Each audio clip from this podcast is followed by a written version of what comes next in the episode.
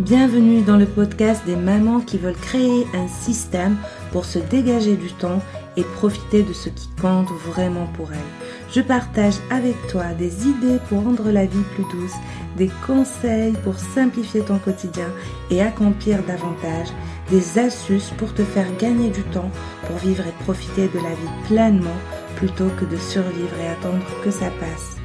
Le podcast est disponible sur toutes les plateformes. Pense à t'abonner pour ne rien rater. C'est un mal nécessaire, voilà ce que je me dis pour me donner du courage quand je dois aller chez le dentiste, alors que je déteste ça, ou quand je me prive de chocolat pour retrouver la ligne, alors que j'adore le chocolat, ou alors quand je dois faire du sport pour garder la forme, je déteste ça aussi. J'ai encore des centaines d'exemples de ce type, mais la vie nous contraint souvent à faire des choses plus ou moins frustrantes pour vivre plus agréablement. C'est une sorte de petit prix à payer pour toutes les bonnes choses qu'elle nous réserve. Le minimalisme n'échappe pas à la règle.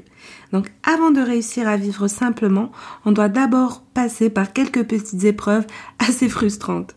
Dans cet épisode, je vais te donner les trois premières épreuves les plus frustrantes du minimalisme et bien sûr te dire comment les dépasser.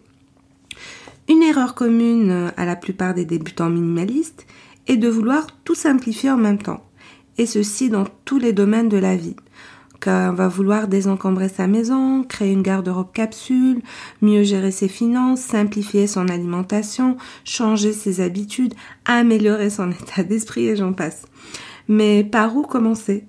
Ne pas savoir par où commencer peut être assez accablant et frustrant. Alors pour y remédier, on a tendance à ouvrir plusieurs chantiers à la fois.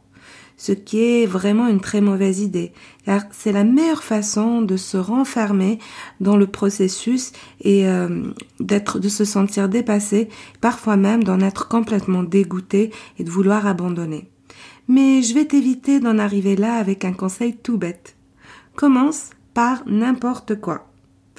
Et tout le reste suivra comme par magie. Si tu as quand même du mal à te décider, écris tous les domaines de ta vie, euh, tous ceux que tu dois, tu veux changer, euh, dans des petits bouts de papier, mets-les dans un sac et choisis-en un, puis fais-le.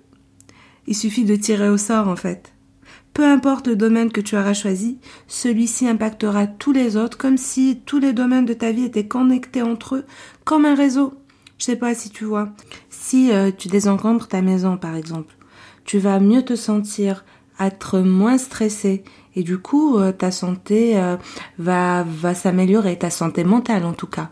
Ce qui va te permettre de t'occuper de ta santé physique d'avoir des meilleures relations de mm, être plus enclin à gérer tes finances et à réfléchir euh, réfléchir intelligemment à ce que tu peux faire de ta vie et de ton avenir la deuxième frustration, c'est le grand moment de solitude qu'on ressent avec la famille et les amis quand ils nous prennent pas au sérieux. Ou pire, qui te freine parfois dans certains cas, dans ta démarche de désencombrement ou de minimalisme. Quand j'ai commencé à parler euh, de minimalisme à mon entourage, c'est dingue, mais tout le monde a ri euh, presque aux éclats, sans exception. Comme si je leur annonçais que j'allais me raser la tête et devenir moine bouddhiste. Au début, euh, personne ne me prenait au sérieux et j'ai eu droit à des commentaires du type encore une lubie de Mélissa. Tu vas quand même garder les meubles. Et j'ai même eu droit à non, pas toi. D'une personne qui, soit dit en passant, ne connaît strictement rien au minimalisme. Bah, je te dis ça puisqu'après elle m'a dit, en fait, euh, c'est quoi le minimalisme? Pour t'éviter euh, tout problème avec tes proches, voilà ce qu'il faut faire. Commence par tes propres affaires. Fais comme s'il n'y avait personne autour de toi et fais, cavalier seul cavalière seule. Petit à petit, les gens verront les changements que le minimalisme apporte à ta vie et seront curieux ils voudront découvrir. Mais euh, t'as l'air radieuse, qu'est-ce qui se passe? Raconte-moi, c'est quoi ton secret? Et ainsi de suite. Quand j'ai minimisé ma garde-robe, ma meilleure amie ne comprenait pas et avait l'impression que je perdais les pédales à donner les trois cœurs de mes vêtements à des associations caritatives. Mais euh, quand elle a vu ma garde-robe capsule, hmm, elle a tout de suite changé d'avis et elle a voulu savoir comment je faisais. Donc euh, je lui ai tout montré.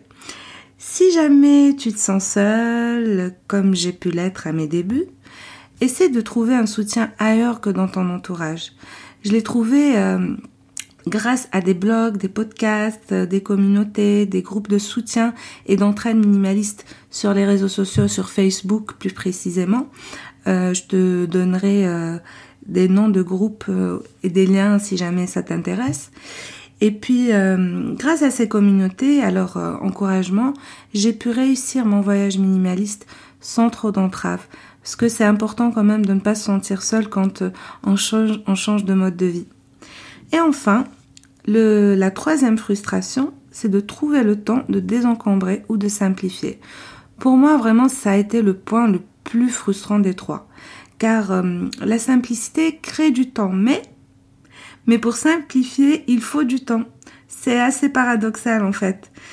Et c'est très très frustrant, surtout quand tu es débordé et que par manque de temps, il était impossible de progresser sans devoir, euh, sans être obligé de sacrifier tes week-ends, tes vacances et tous tes jours de repos.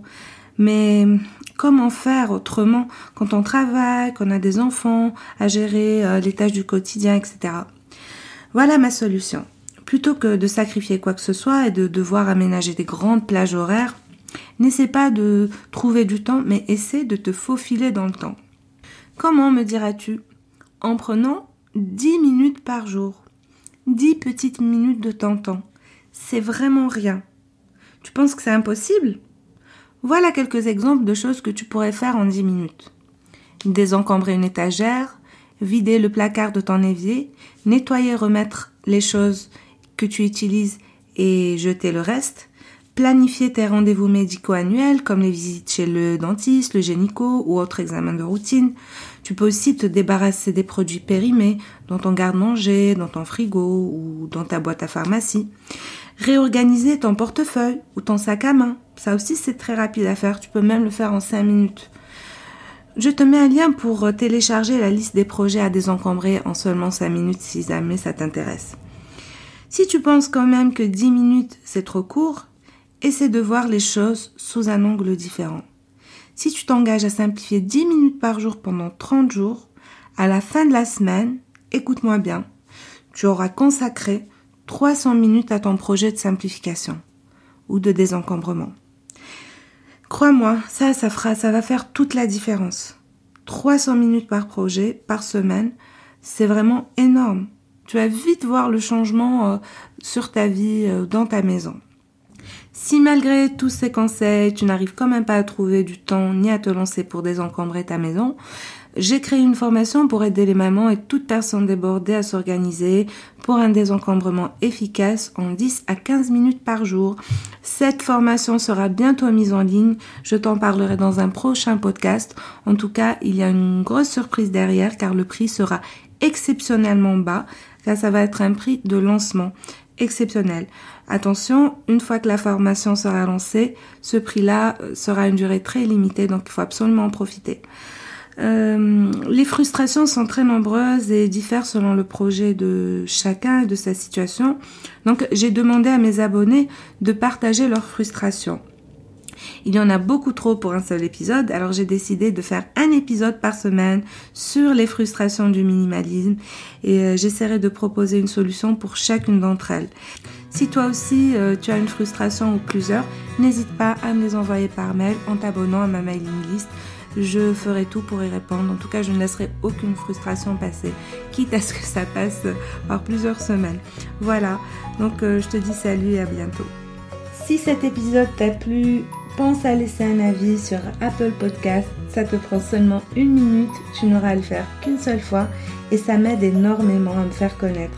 Si tu veux continuer à passer un petit moment avec moi, alors abonne-toi. En attendant, je te dis à la prochaine pour un nouvel épisode.